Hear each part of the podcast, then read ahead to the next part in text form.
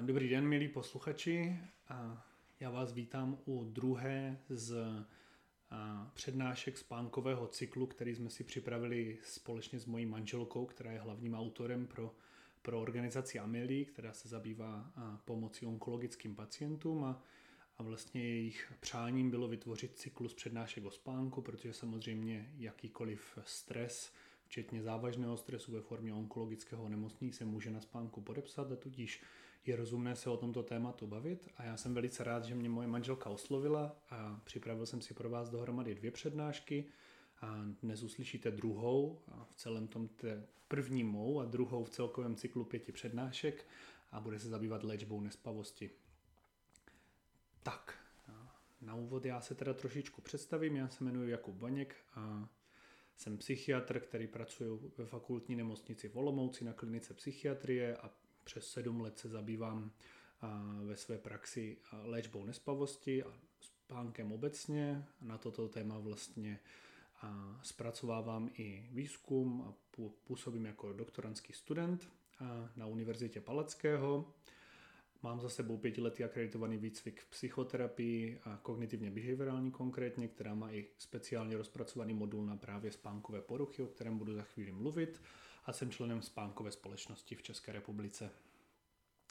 Tak, pojďme na to.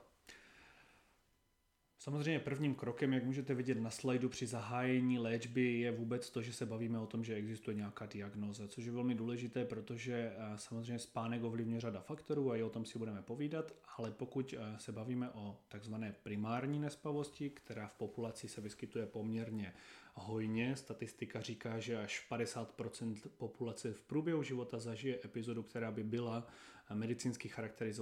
charakterizovatelná jako nespavost, a byla by i medicínsky léčitelná, tak v tom případě se bavíme o poměrně velkém množství lidí. Samozřejmě spánek je náchylný k tomu, že reaguje na jakýkoliv stres a na další zátěž, tudíž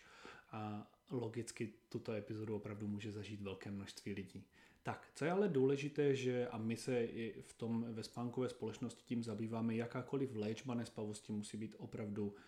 odstupňovaná a ty závažnější intervence, které můžou mít dopad i na kvalitu života přes den a tak dále, by měly následovat až poté, co selžou ty méně závažné a méně invazivní metody.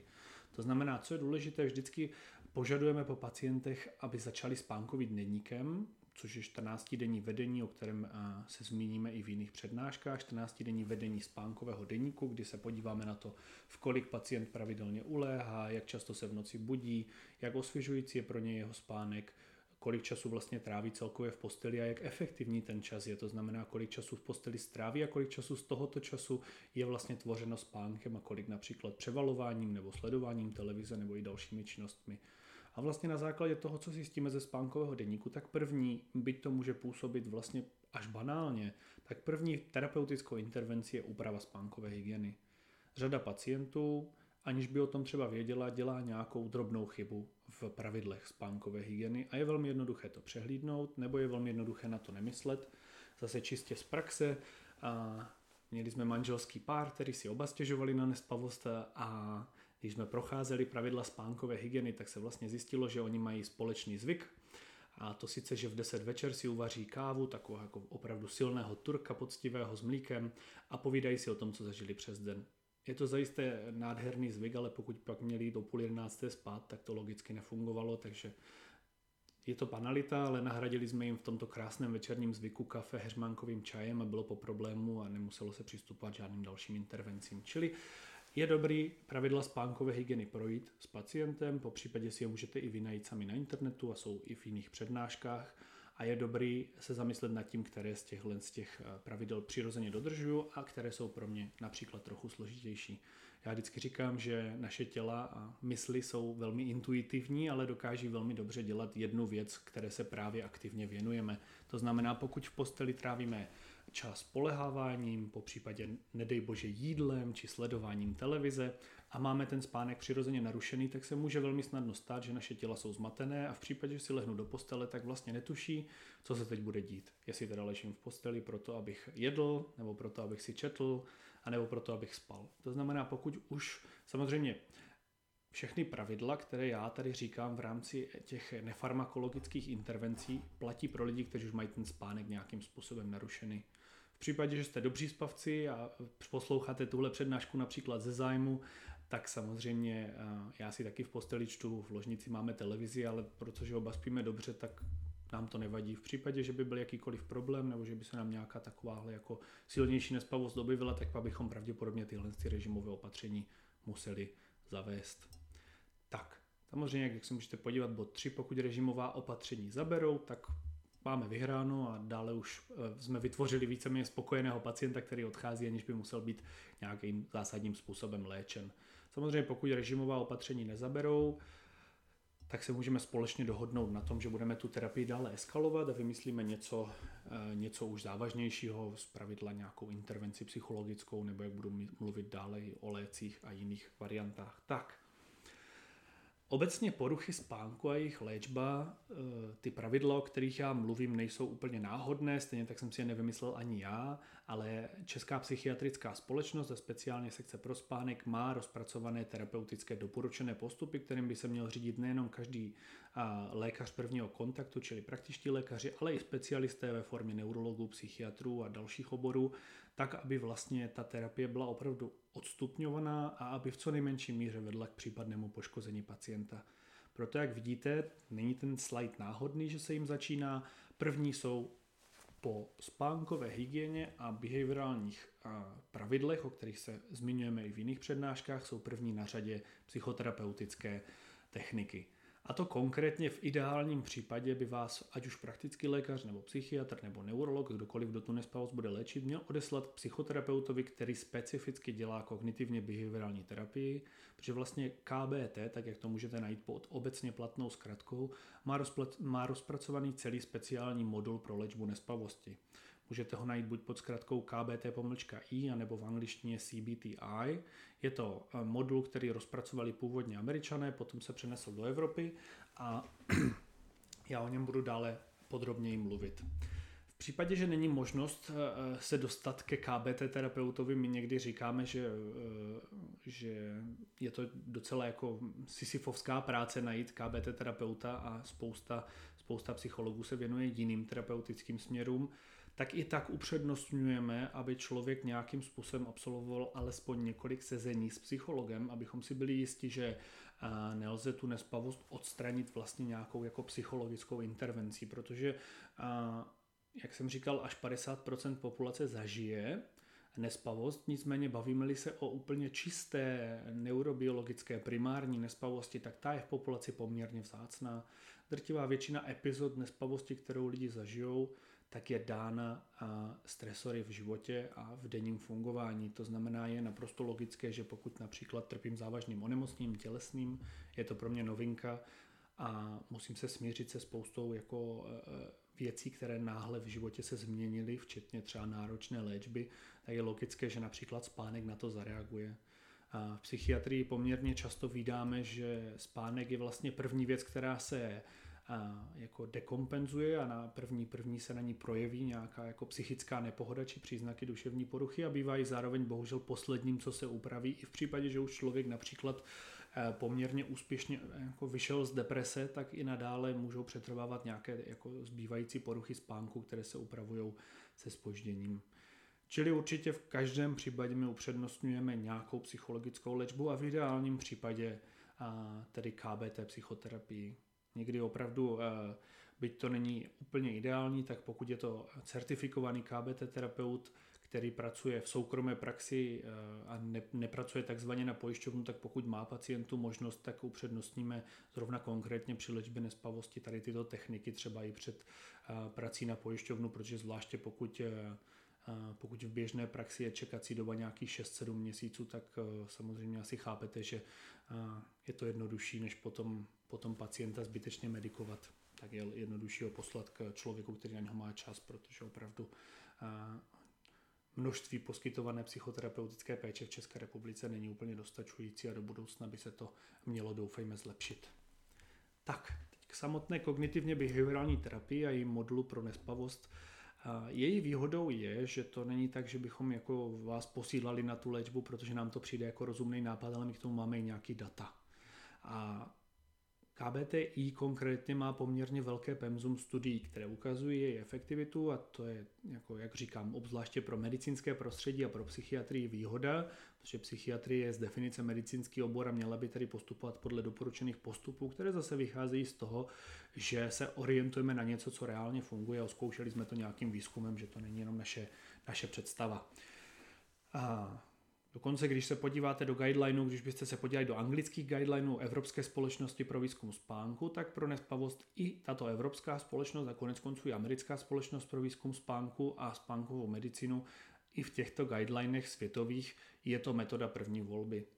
Její výhodou nespornou je, že v akutní fázi léčby nespavosti, pokud ten člověk opravdu dodržuje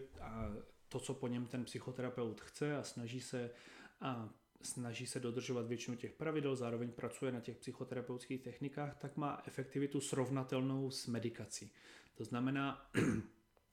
motivovaní a dobře spolupracující pacienti z léčby profitují úplně stejně, jako kdyby si vzali přes paním tabletku.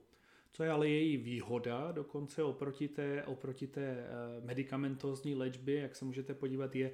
a ze studií to zase vyplývá dlouhodobý efekt protože vlastně ty změny, které navodí kognitivně behaviorální terapie, mají tendenci se udržet na rozdíl od medicamentu i po ukončení té samotné KBT terapie. Je to jednoduché, když se to sledovalo, tak se vlastně eh, v akutní fázi měsíc Jedna větev studií užívala léky, druhá větev studií docházela na pravidelné psychoterapeutické sezení, v té akutní fázi to bylo až dvakrát týdně. A pak se vlastně sledovalo po měsíci, kdy se to vysadilo, jak dlouho dojde, než dojde k relapsu eh, té nespavosti, po případě, jestli vůbec dojde k relapsu nespavosti. A ukázalo se, že efekt té KBT přetrvával i po půl roce, i po roce sledování, zatímco pacienti, kteří byli zvyklí vše vyřešit léky, tak nečekaně eh, měli ten vyšší, eh, vyšší statisticky významně vyšší tendenci k relapsu. Samozřejmě součástí, to je tady na posledním, eh, na posledním bodě prezentace, který tvořila moje úžasná manželka, tak je tady poznámka, že práce s maladaptivními vzorci a negativními myšlenkami typu nemůžu usnout. Já k tomu rád dodávám, že vlastně jednou z nejčastějších důvodů nespavosti je ta nespavost sama. A my vnímáme, že přibližně až 30% těch primárních nespavců jsou vlastně lidé z větší části úzkostní, kteří ale protože jsou zvyklí přes den fungovat a nemůžou moc na ty úzkosti myslet, protože musí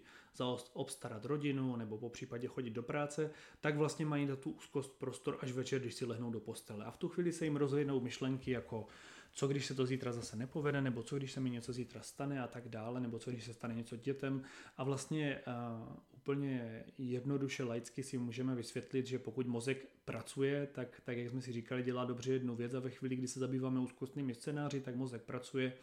a nebude spát. Stejně tak zase, když to propojím vlastně na téma, kterým se zabývá Amélie, pokud před spaním budu velmi intenzivně přemýšlet nad tím, co mě čeká třeba z hlediska léčby, jakým způsobem se to může vyvinout a dopadnout, tak si velmi jednoduše můžu bohužel vyrábět nespavost a ty úvahy jsou logické a samozřejmě my s nimi se v psychoterapii i v podpůrné terapii zabýváme a snažíme s nimi pracovat, protože nelze jednoduše říct, že jako není rada, i v případě KBT pro insomnii není rada nemyslet na to před spaním, to je samozřejmě hloupost. Cílem je naučit se, jak s těma představama pracovat, jak jim sebrat tu určitou emocionální intenzitu a jakým způsobem s těma myšlenkama pracovat tak, aby mě nezahlcovali a tudíž jsem se vlastně před tím spánkem mohl sklidnit přirozeně a usnout. Jo? A pro, i pro lidi, kteří třeba netrpí onkologickým onemocněním, tak samozřejmě platí, že eh, pokud před spaním přemýšlím nad tím, že nemůžu spát, tak nespím. To je velmi jednoduchý, to určitě eh, spousta z vás zažila a znáte to, že ležím, mám zavřené oči a vždycky po očku sleduju budík a říkám si, dobře, tak když usnu teď, tak budu mít ještě 6 hodin a 30 minut spánku. Tak to je ještě dobrý, s tím jsem schopný fungovat. No a v případě, že eh, usnu teď, tak to už sice mám jenom 6, minut a 6 hodin a 15 minut spánku, tak to už je trošku horší, ale pořád. No a když se vlastně takhle tak zaciklím v tom sledování, tak velmi jednoduše a snadno sklouznu k nespavosti, že? protože pak nad tím takhle můžu přemýšlet celou noc. Ono vlastně zase čistě, když se podíváme do nějakého jako kulturního zázemí naší civilizace, tak ono to zní banálně, ale počítání oveček je de facto metoda, jakým způsobem sklidit mozek. Šo? Protože v momentě, kdy se začnu soustředit na nějakou jednoduchou monotónní činnost, tak se celá ta kognitivní kaskáda, o které jsem teďka mluvil, sklidní, protože se začnu soustředit na počítání těch oveček a proto spousta lidí opravdu při jako počítání oveček usne, že jo? protože ten mozek zaměstná, fungovalo by počítání čehokoliv jiného, fungovala by jakákoliv jiná monotónní, jednoduchá činnost. My v dnešní době dříve se doporučovalo, pokud člověk neusne do 15 minut, aby vstal a hodinu dělal něco mimo lůžko. My jsme doporučovali například uh, nějaký takový jako monotónní činnosti, jako žehlení, ale to se většinou zvrhlo v to, že to potom působilo, že doporučujeme lidem domácí práce, takže jsme pak doporučovali číst si, po případě a sledovat něco, nicméně to už v dnešní době opravdu také nedoporučujeme, protože se ukázalo, že když samozřejmě si rožnete televizi nebo si rožnete lampičku, tak si trošičku můžete narušit cirkadiální rytmy a melatoninovou osu, čili úplně, úplně poslední doporučení, které spánková společnost tak nějak jako podporuje, je ideálně sednout si, sednout si, protože nedělat to v lůžku, opět, abyste si neasociovali eh, to, že ležím v posteli s nespaním, a v tom lůžku eh, a v tom sedě, teda v tom křesle si například pustit podcast nebo si pustit nějakou audioknihu, kterou máte rádi a poslouchat ideálně nic extrakčního, žádné horory a takovéhle věci, ale nějakou jednoduchou monotónní monotónní audioknihu nebo po případě nějaký oblíbený podcast a takhle hodinu vydržet a poté se pokusit vrátit do lůžka. Tak, tady máme zhrnuto, jak vlastně takové eh, KBT sezení pro insomnii, respektive ten program vypadá. Když se podíváte, tak eh, není třeba se bát toho, že je to nějaká jako psychoterapie na léta. Jo, to určitě ne, protože samozřejmě logicky, když budete někam docházet roky a mezi tím budete stále nespat, tak to vlastně neřeší ten váš problém. Čili v základním provedení, pokud se opravdu řeší čistá nespavost a ten pacient má vyloženě zakázku jenom nespavost, tak to, se, tak to může ten program trvat pouhých 6 sezení, což znamená, že při frekvenci scházení se třeba dvakrát týdně se to dá stihnout za tři týdny. Když se podíváte, tak samozřejmě sezení jedna je vůbec seznámení se s problémem, poznání se pacienta, terapeuta. Sezení dva pak obsahuje to, to, co máme tak jako hezky do češtiny nazváno jako spánková svědomitost, což vlastně eh, je poměrně podrobná analýza veškerých vašich návyků, veškerých vašich zlozvyků, veškerých eh, věcí, co dodržujete a nedodržujete, i včetně, a to je poměrně důležité si říct, spousty spánkových mýtů, o kterých se ještě budeme bavit, protože lidé samozřejmě věří spoustě spánkových mýtů a v tím si tu nespavost velmi, eh, velmi jednoduše zhoršují. Trojka sezení samozřejmě dopodrobna spánková hygiena a konkrétní kroky, jak ji implementovat a co upravit. Čtyřka, spánek a myšlenky, jak jsme si už řekli, jak efektivně pracovat a ubrat si na tom tlaku těch myšlenek, které před spaním můžu mít. Sezení 5 potom slouží k tomu, abychom nějakým způsobem optimalizovali uh, tu compliance a dále titrovali to, jakým způsobem trávíte čas v posteli a jak efektivní ten spánek je. A v posledním sezení se zabýváme přímo akčním plánem, jak vlastně zabránit tomu, aby v poté, co, to, poté, co ta terapie skončí, jste měli relaps té nespavosti. Jenom vlastně z těch, eh, tady dále už je potom farmakologická léčba, tak jenom abych to doplnil vlastně, dvě základní techniky, které kognitivně behaviorální modul pro nespavost používá, jsou spánková restrikce a kontrola stimulu. Kontrola stimulu je velmi jednoduše to, že se snažíme, abyste měl ideální podmínky ke spánku a abyste v posteli si vlastně neasocioval ty jiné činnosti, a si, jako kdyby s tím, že vlastně jste v posteli a nespíte, aby se opravdu tělo jednoduše tou restrikcí těch stimulů naučilo, že v momentě, kdy ležím v posteli, tak v ní vlastně v zásadě somnologové říkají, že v posteli se může jenom spát a souložit. To jsou vlastně dvě činnosti, které povolené jsou. Všechny ostatní činnosti by měly v průběhu dne a večera být směřovány jinam.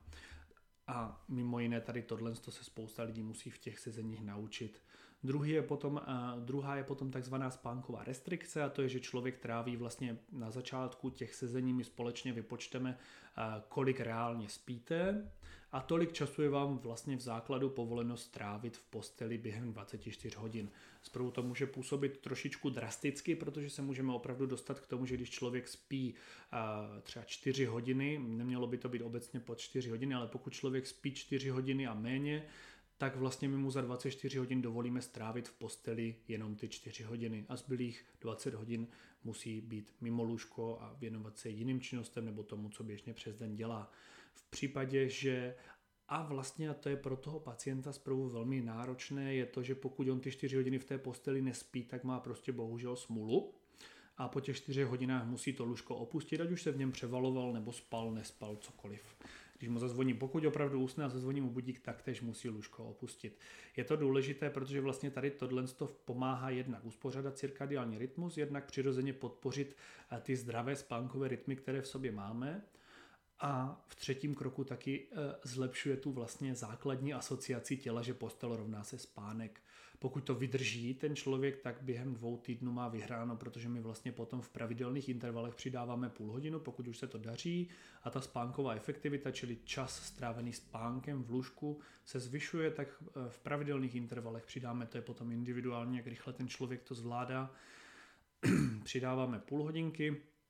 až se dostaneme vlastně na ten čas, který ten člověk jako v zadání na začátku řekl, že by ideálně chtěl spát. Zase, když to vezmeme úplně obecně, zajímavostí populačních studií je, že ideální doba spánku je mezi 7 až 8 hodinami. Ukazuje se, že trvalé lidi, kteří spí pod 6,5 hodiny a méně, tak si zvyšují pravděpodobnost kardiovaskulárních onemocnění, onkologických onemocnění, konec konců a i dalších onemocnění, ale paradoxní je, že velmi podobná rizika mají lidé, kteří průměru spí 9 a více hodin, 8,5, 9 a více hodin a přespávání vlastně má podobně škodlivý vliv na zdraví jako nespavost. To znamená, existuje nějaké takové jako okno, řekněme, mezi 7 a 8 hodinami, do kterých bychom se z větší části snažili vlézt i třeba s klientem při, při, při té terapii. Se přesuneme k tomu, co od psychiatra většinou čekají lidi, že jo, a často ke mně přicházejí s tím, že ode mě čekají nějaký a, zázračný preparát, tak zázračné preparáty nemáme, každému sedí něco jiného, je to do značné míry individuální a konkrétně jako somnologové se těm léčivům snažíme v prvních eh, fázích léčby aspoň částečně bránit, pokud máme k dispozici nějaké nefarmakologické intervence. Tak, Buď na zvláštní žádost pacienta, nebo po případě pokud on souhlasí s naším návrhem, tak doporučujeme začít herbálními produkty. Zase, není to o tom, že by to bylo samospásné, ale my vlastně eh, se jako z hlediska nějaké jako schodovitosti té terapie je výhodné, pokud tomu člověku zabere odvar z meduňky nebo nějaký, a nějaká tinktura z kozlíku, tak zase nemusel dospět k tomu, že bude trvale užívat nějaké léky a tudíž je to pro nás eh, jednodušší, je to elegantnější a toho člověka to méně zatíží. Čili Samozřejmě na trhu s tímhle s tím vám lépe poradí možná úplně ideálně farmaceutický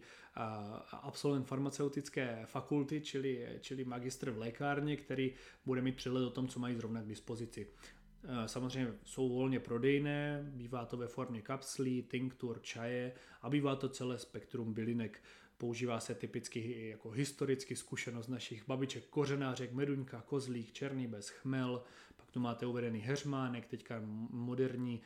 kapsle jsou levandulové kapsle, které pomáhají částečně i na úzkost, ale po případě z těch exotičtějších i například mučenka nebo šišák. Potom Starší generace možná pamatuje ještě valeriánské kapky, ty už se používají trošku méně, protože dneska samozřejmě, jak je ten trh volnější, tak máme více možných preparátů. A naopak takovou jako žhavou novinkou, která opravdu se teďka prosazuje a spousta lidí na ní nedá dopustit, byť teda úplně jako, že bychom měli nějaké jako řekněme reálně data, které by nám říkali, že to funguje tak skvěle, jak někteří obhajci tvrdí, tak to jsou CBD oleje a kapky, ale ty, ty data k dispozici nemáme, nicméně vyzkoušet se to taky dá. Potom samostatnou kapitolou jsou melatoninové doplňky a my na trhu máme i přímo eh, melatonin v postupně uvolňované formě, který pomáhá se synchronizací vlastně té základní cirkadiální, toho základního cirkadiálního rytmu. Já o tom budu za chviličku ještě mluvit. Ty herbální produkty společně s těma nefarmakologickými intervencemi mají šanci po, po, pomoct a velké řadě pacientů je to částečně i samozřejmě o tom určitém nastavení, protože naše populace eh, je z velké části eh, zatížena tím, že věříme tomu, že existují samospásné pilule a pokud to nejsou vlastně pilule, tak máme tendenci k tomu být skeptičtí, že, že když eh, byste před lidi postavili na výběr, zda budou na sobě pracovat dva měsíce s psychologem, nebo zkusí kozlíkovou tinkturu, anebo zda zkusí jako lék, který garantuje usnutí, tak většina z nich samozřejmě zvolí lék. A je to logické, protože máme někdy tendenci volit ty jednodušší řešení, ale zrovna konkrétně třeba v případě té nespavosti platí, že eh, ty méně jednoduché varianty mají dlouhodobější efektivitu a mají nižší riziko relapsu. Tak, Co se týče eh, samotných jako léčiv, které můžeme využít, tak máme, eh, nemusíte se bát, opravdu máme spoustu léků a většinou i pro nespavce, u kterých selže všechno ostatní, tak nakonec nějaký lék najdeme. Z těch běžně používaných, se kterými se můžete setkat a může je předepsat například i praktický lékař, tak jsou to agonisté, agonisté čili uh, benzodiazepinových receptorů, to je jednoduše do češtiny převedeno látka, která uh, obsadí receptor, který uvolní neurotransmitter gamma, gamma aminomáselnou kyselinu a to je vlastně hlavní neurotransmitter, který v centrálním nervovém systému, čili v mozku a v myše, zajišťuje tlumení neuronální aktivity, čili vlastně samotné aktivity v mozku. A pokud obsadíme těch receptorů dost, tak se gamma aminomáselné kyseliny uvolní dost na to, aby to stlumilo aktivitu dostatečně a vy usnete. Samozřejmě drobnou, nebo teda drobnou, tou zásadní nevýhodou je, že tyto léky jsou z většiny návykové a tudíž jejich preskripce je vázaná samozřejmě na lékařský předpis, nedají se volně koupit. To je jedna věc a druhá věc je, že je důležité, aby jejich doba užívání nepřesáhla. Většinou se ho dává jeden měsíc, čili pokud je užíváte čtyři týdny v kuse, tak je nejvyšší čas to buď vyměnit za něco nenávykového nebo zkusit nějaký jiný lék. Je to proto, že vlastně po určité době, a to možná někteří, kteří zkušenost s těmito léky mají, a obchodně většinou seženete, někdy se jim taky říká zedlátky, seženete je, v, seženete je většinou pod obchodními názvy, jako je Zolpidem, Stilnox, Zolpiklon a další.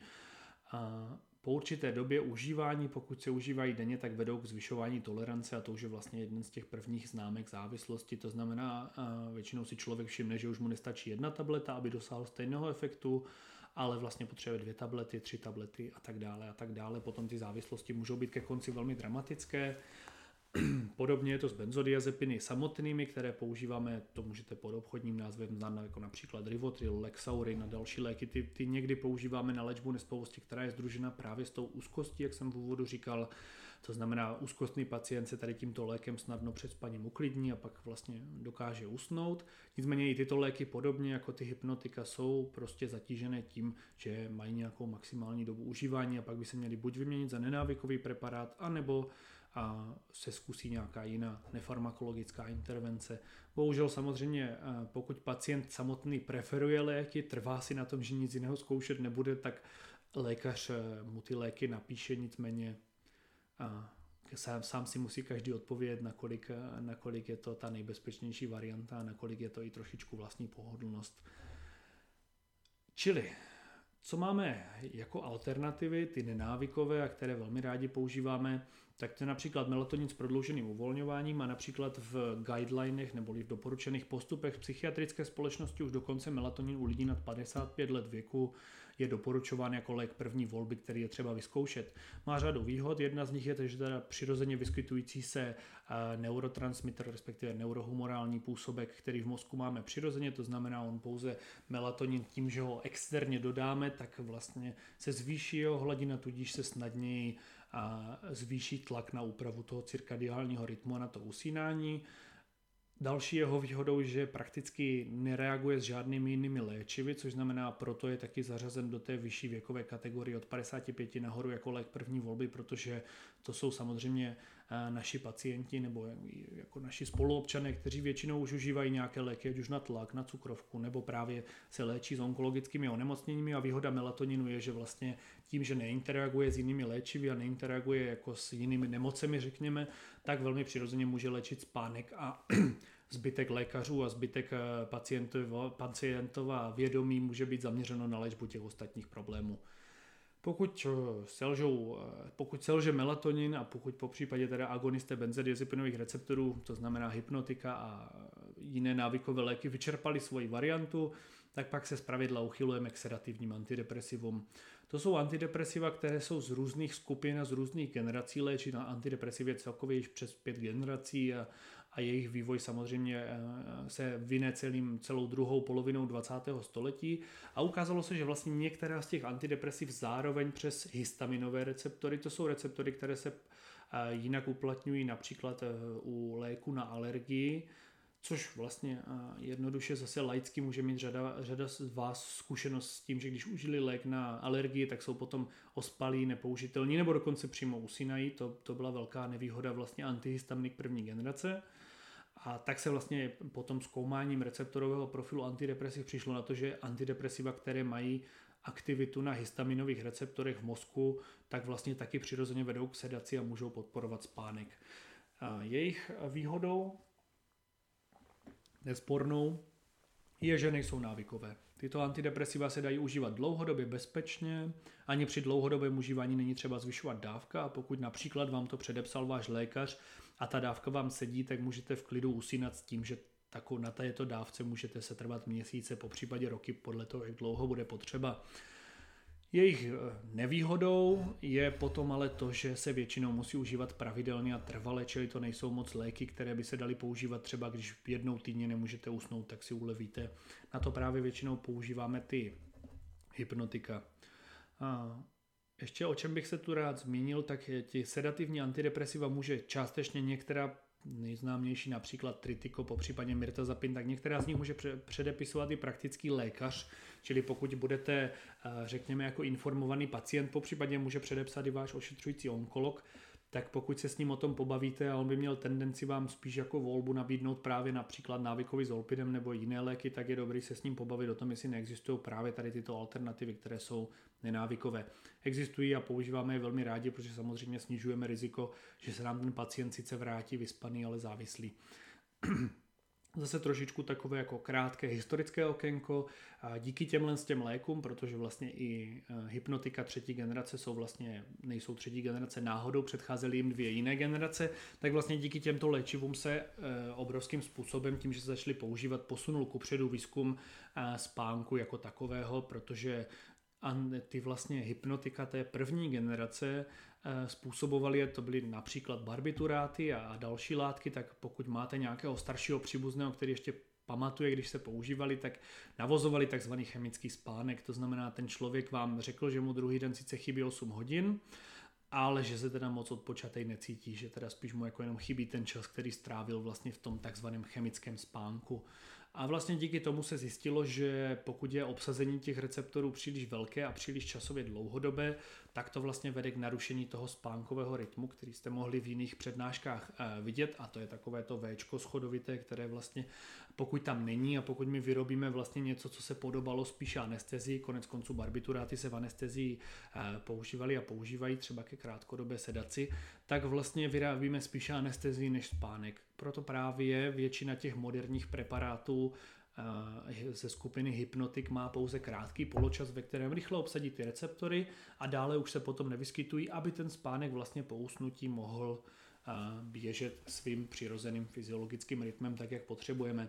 Samozřejmě drobnou nevýhodou tím pádem je, že tyto léky, například konkrétně ty hypnotika, tím, že mají krátký poločas, tak poměrně špatně ovlivňují nespavost ve formě buzení v průběhu noci, anebo po příkladě probouzení se se nad ránem, protože to už, to už nefigurují v plazmě a nefigurují na těch receptorech, jejich poločas se většinou pohybuje mezi dvěma až čtyřma hodinama.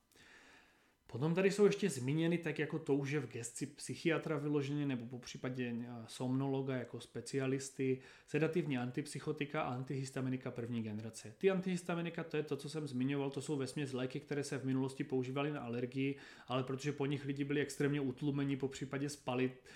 přes den, tak se logicky upustilo s vývojem nových léků od jejich používání, protože lék, který vás kromě toho, že vám přestanete z nosa, tak vás uspí na 12 hodin, tak samozřejmě eh, není moc úspěšný, co se týče té samotné alergie. Že?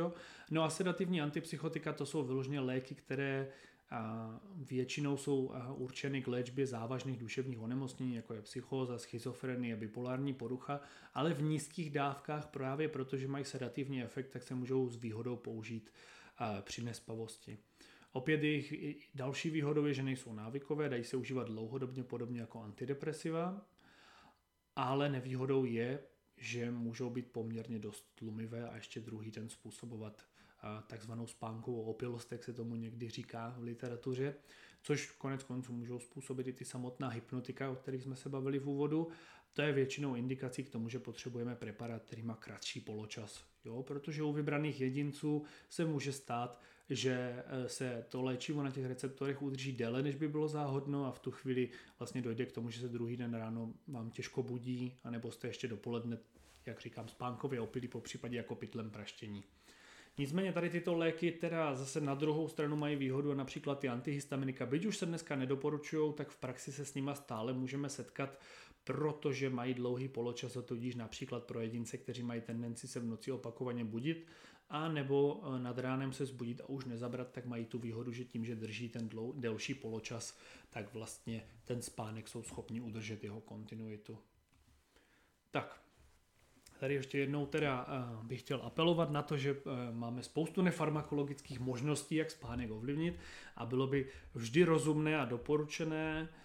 začít jakoukoliv nefarmakologickou intervencí, po případě volně prodejným preparátem, předtím, než přejdeme k léčbě. Tak, tady já si zmíním jenom krátce, to by bylo samozřejmě na dlouhou a samostatnou přednášku. Existují další poruchy spánku, kterými se samozřejmě jejíž terapii se psychiatrie a somnologie zabývá. A úplně jednoduše hypersomnie v praxi znamená, že toho spánku je moc, to znamená, ten člověk buď spí neuměrné množství času přes den, nebo usíná například v případě narkolepsie v nevhodných momentech, které jsou třeba spojené s nějakým emocionálním podnětem. Tady se už většinou neobejdeme bez, neobejde, byť podpůrná psychoterapie je taktéž indikovaná, tak se většinou neobejdeme bez nějaké medicamentozní léčby a například u narkolepsie po případě hypersomnie se používá z pravidla léku, které jsou do značné míry podobné některým návykovým látkám, jako například amfetaminum, protože vlastně zvyšují bdělost a zvyšují, zvyšují jako nabuzení centrálního nervového systému a tam tím zabraňují tomu nadměrnému spánku. Parasomnie to je taková jako samostatná kapitola, kterou v praxi se s ní setká spousta lidí a hlavně působí velmi eh, módně do filmu a do různých jako populárních zpracování, protože tam patří všechny náměsíčnosti neboli somnambulismy, patří tam poruchy chování ve spánku a další věci. Většinou uh, u spousty těch parasomní, například eh, v průběhu dětství, noční děsy, noční můry a tady tyhle ty věci patří k vývojovému stádiu, kdy vlastně jak mozek dozrává, tak například může produkovat noční děsy nebo náměsíčnictví. V dospělosti to taky může být varianta normy, ale může to být i známka nějaké jiné patologie, čili většinou by ten člověk měl být neurologicky došetřený a Používají se například nízké dávky právě těch benzodiazepinů, o kterých jsem eh, mluvil před chvilkou a tady to například může být opravdu celoživotní indikace, kdy počítáme s tím, že když je ten lék návykový, tak může tomu člověku pomáhat na ty parasomnie. No a samozřejmě režimová opatření, čili zabránit tomu, aby ten eh, náměsíčný jedinec mohl opouštět postel, po případě eh, nekonzumovat samozřejmě alkohol a nikotin a jiné návykové látky před spaním a tak dále a tak dále. Porucha spánkových rytmů to je úplně nejjednodušší laický jeden z nejčastějších nemocí, kterou zažil každý, kdo cestoval, je to jetlag, což vlastně uh,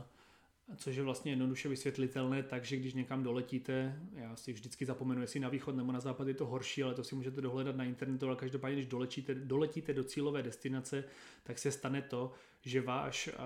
tlak na spánek, o kterém mluvila moje manželka v jedné z přednášek, je vlastně velmi vysoko, protože jste třeba 16 hodin vzhůru ale cirkadiální rytmus, který se přirozeně skrze eh, fotony dopadající na sítnici, která informace vlastně ze sítnice, kromě toho, že odchází do zrakové dráhy v centrálním nervovém systému a do kůr, které zpracovávají v mozku eh, zrakové věmy, tak část těch fotonů vlastně a informace z nich o světle přirozeném denním eh, odchází do, odchází do jader v mozku, které eh, upravují cirkadiální rytmus. No a vlastně pokud my někam doletíme, kde právě v tu chvíli je den, tak vlastně cirkadiální rytmus dostane informaci o tom, že je den. Melatonin, eh, melatonin tím pádem eh, není tak vysoko, jako je ten S proces a dojde k tomu, že vlastně je, se nám ty cirkadiální rytmy rozpřáhnou a my neusneme, protože vlastně cirkadiální rytmus se domnívá, že nemusíme spát, S proces by rád spal, ale ten se,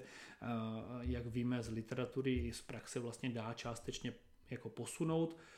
Většinou se jetlag upravuje sám během dvou, tří dnů. U disponovaných jedinců, pokud trvá díl, tak většinou pomůžeme nějakým šetrným eh, sedativem,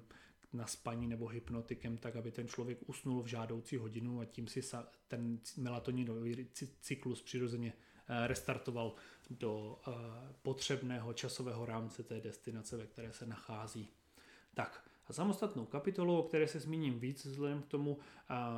pro jaké publikum tyto přednášky jsou určeny a nespavost jako doprovodný příznak jiných nemocí. Obecně řečeno poruchy spánku, a to vás asi nepřekvapí, jsou u onkologicky nemocných strašně časté. Ta nemoc je zákeřná, je nepříjemná a samozřejmě přináší obrovskou míru stresu do života nejen toho jedince, ale i lidí, kteří s ním eh, sdílejí domácnost, pečují o něj, mají ho rádi. To znamená, velmi v, v, jako v speciálních případech i samotné nádory mohou způsobovat nespavost přímo tím, jakým způsobem působí na organismus, po případě pokud produkují nějaké eh, působky, které eh, nespavost taky můžou způsobit, ale to je, to je minimum a to je většinou eh, snadno upravitelné, nebo teda minimálně to upravitelné tím, že vás začnou léčit vlastně ten samotný nádor začnou léčit onkologové. Samostatnou kapitolou jsou potom nežádoucí účinky některých léků, to bohužel tak je. A opět zase pokud eh, máte nespavost, která je způsobena, eh, která je způsobena nežádoucími účinky léku, nebav, nebojte se o tom pobavit se svým onkologem. Eh, onkologové jsou ve směs jako poměrně šikovní a dobří lékaři a měli by být schopni správně odhadnout a vědět, že například tento lék nebo tato léčba vám způsobí nespavost a tudíž není nutné se trápit, je dobré se na to zeptat a v případě, že to opravdu jeden z těch léků způsobuje, tak samozřejmě dostanete jiný lék, který ten spánek bude podporovat a bude vlastně tento nežádoucí účinek zmírňovat, mitigovat, protože v, například pokud eh, tu nespavost způsobuje lék, a nežádoucí, jeho nežádoucí, jako nežádoucí účinek, tak se asi zhodneme, že je zbytečné vás hnat na dvouměsíční psychoterapii. Jo. Samozřejmě samotný pobyt v nemocnici opět. Jo, nemocnice je nepříjemné prostředí, je to hlučné prostředí, je to místo, kde máte zpravidla spolubydlícího, který není váš běžný spolubydlící z vaší ložnice doma. To znamená, všechny tady tyhle ty stresory můžou způsobit nespavost a vy máte jako pacienti i v průběhu hospitalizace právo si říct, o nějaký lék na podporu spánku v případě, že se vám nedaří opakovaně usnout. Neberte to tak, že je to automatické, protože lékaři neumí číst myšlenky a je dobrý se tedy v případě, že trpíte nespavostí v nemocnici ozvat, nějaký lék vám určitě bude předepsán. Zase bych se nebál, pokud by vám v nemocnici bylo předepsáno hypnotikum, ta závislost nevzniká, jak jsme si již řekli, bezprostředně. A pokud budete týden, dva v nemocnici a u toho budete si občas brát na podporu nebo i denně zolpidem, a není to nutně jako automaticky cesta do pekel, je to jenom po dobu hospitalizace, kdy potřebujeme překlenout období Jo, protože zase pokud nespíte z objektivních příčin ve formě hluku v nemocnici, jiného prostředí a tak dále, někdy je těžké se naučit s tím psychologicky pracovat. Taky to částečně jde, ale není to tak jednoduché, čili nebojte se uh, si ujednodušit život v tomto smyslu v případě, že musíte ležet v nemocnici. To platí stejně tak pro ty přidružené zdravotní potíže, které mohou způsobovat potíže se spánkem, o tom budu ještě mluvit. Ale například stres způsobený zjištěním diagnózy je zase pro změnu věc, se, která, se kterou se dá, tak jak jsme si v úvodu řekli, pokud ten stres přináší a přirozeně většinou přináší úzkostné scénáře a napětí, které se může koncentrovat právě ve večerních hodinách, kdy máme větší čas přemýšlet nad těma věcma a přemýšlet nad budoucností a obávat se, tak to je například něco, s čím může naopak psychoterapie pomoct velmi, protože samozřejmě byť ten stres reálný je a ta nemoc reálná je, tak vlastně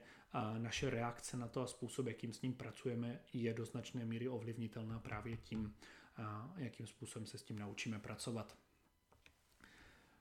Tak, tady je konkrétně teda ještě vyjmenováno, proč některé nádory způsobují problémy se spánkem. To samozřejmě většina z nich je jako logicky dovoditelných, čili samozřejmě nádor může tlačit na určitou část těla,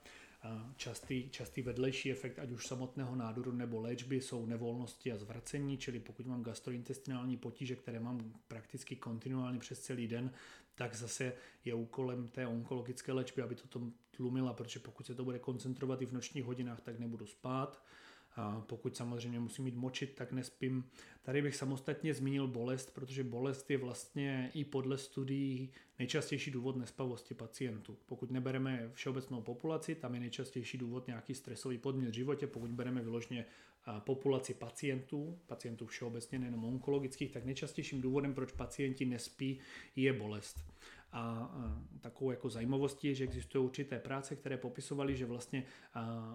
kauzální léčba je, tlumit, kauzální léčba je tlumení té bolesti, že musíme tlumit bolest tak, aby se pacient vyspal. Pokud na člověka, kterého něco bolí, pokud mu předepíšete hypnotikum, tak sice spát bude, ale často ten spánek je nekvalitní, mělký a těm lidem se například zdá o bolesti nebo o něčem, co je bolí, protože prostě se to přenese i do podvědomí a do obsahu spánku. Horečka, kašel, potíže s dechem, svědění a paradoxně i nadměrná únava eh, může přispět tomu, že nespím, protože i když jsem unavený, tak pokud například mě drží vzhůru úzkost, tak to tu nadměrnou únavu paradoxně nemusí přebít a jsem unavený a do toho jsem úzkostný a nespím. Tak, teďka některé ty léky, to je tady zmíněno, ale to samozřejmě, jak říkám, hormonální terapie, kortikosteroidy, antidepresiva, antikonvulziva, to jsou léky, které ty antidepresiva je myšleno ty, které jsou aktivizační. Samozřejmě sedativní antidepresiva mají tendenci vás uspat, tak jak jsme si řekli, a v této indikaci se používají, ale antidepresiva některá jiná naopak mají silný aktivizační efekt, čili pokud vám uh, váš onkolog čistě prakticky předepíše antidepresivu na podporu uh, nervů a na podporu toho, abyste vlastně se dokázali tady s tím vším vypořádat a vám zároveň s tím se přestane dařit spát, tak to může být právě tím, že zvýšená hladina serotoninu se udržuje v organismu po celý den, nebo respektive, že ta, ta, určitá, jako, ta určitá chemie se vychýlí na stranu těch aktivizačních neurotransmiterů a vy přestanete spát. Jo? Čili je dobrý se pobavit potom zase o tom s tím onkologem, pokud si bude vědět radi, může být cesta snížení dávky, která vám bude stačit na náladu a zároveň nebude narušovat spánek, anebo může být potom cesta vás odeslat psychiatrovi, který se nad tím dále zamyslí a vybere vám třeba jiný lék. Tak, to už jsme si víceméně řekli tady, co se týče toho nemocničního prostředí, čili samozřejmě neděláme si iluze, že jsou naše postele nějak extra pohodlné, většinou nemocniční polcář je taky trošku jiný, na který, než na který jste zvyklí. Teplota v pokoji v nemocnici je obecně přetopeno, to vím, eh, neboť v ní působím, hluk, spolupacienti a samozřejmě vizity, podávání léku, léčebné metody, testování, to všechno, to všechno se na tom podepisovat bude. Tak, tady na závěr takových pár pravidel, které opravdu doporučuju a, a je fajn se jimi řídit, čili a, důležité je, pokud se u vás v průběhu onkologické léčby vyskytne porucha spánku, a, není to konec světa. Samozřejmě lehko se to řekne, protože člověk rád spí a chce spát, ale a, pokud budeme akceptovat to, že je to vlastně časté a že je jako vysoká pravděpodobnost, že to stane i vám v průběhu té léčby, tak samozřejmě ten prvotní šok z toho trošičku zmírníme a nebudete mít takovou tendenci se tím trápit. Z toho vyplývá krásně rada číslo 2. Potíže se spánkem není třeba ignorovat, ale taky je není třeba katastrofizovat protože někdy eh, na internetu se dočtete, že když nespíte, tak si zvyšujete oxidativní stres a to samozřejmě zhoršuje onkologické nálezy a tak dále, ale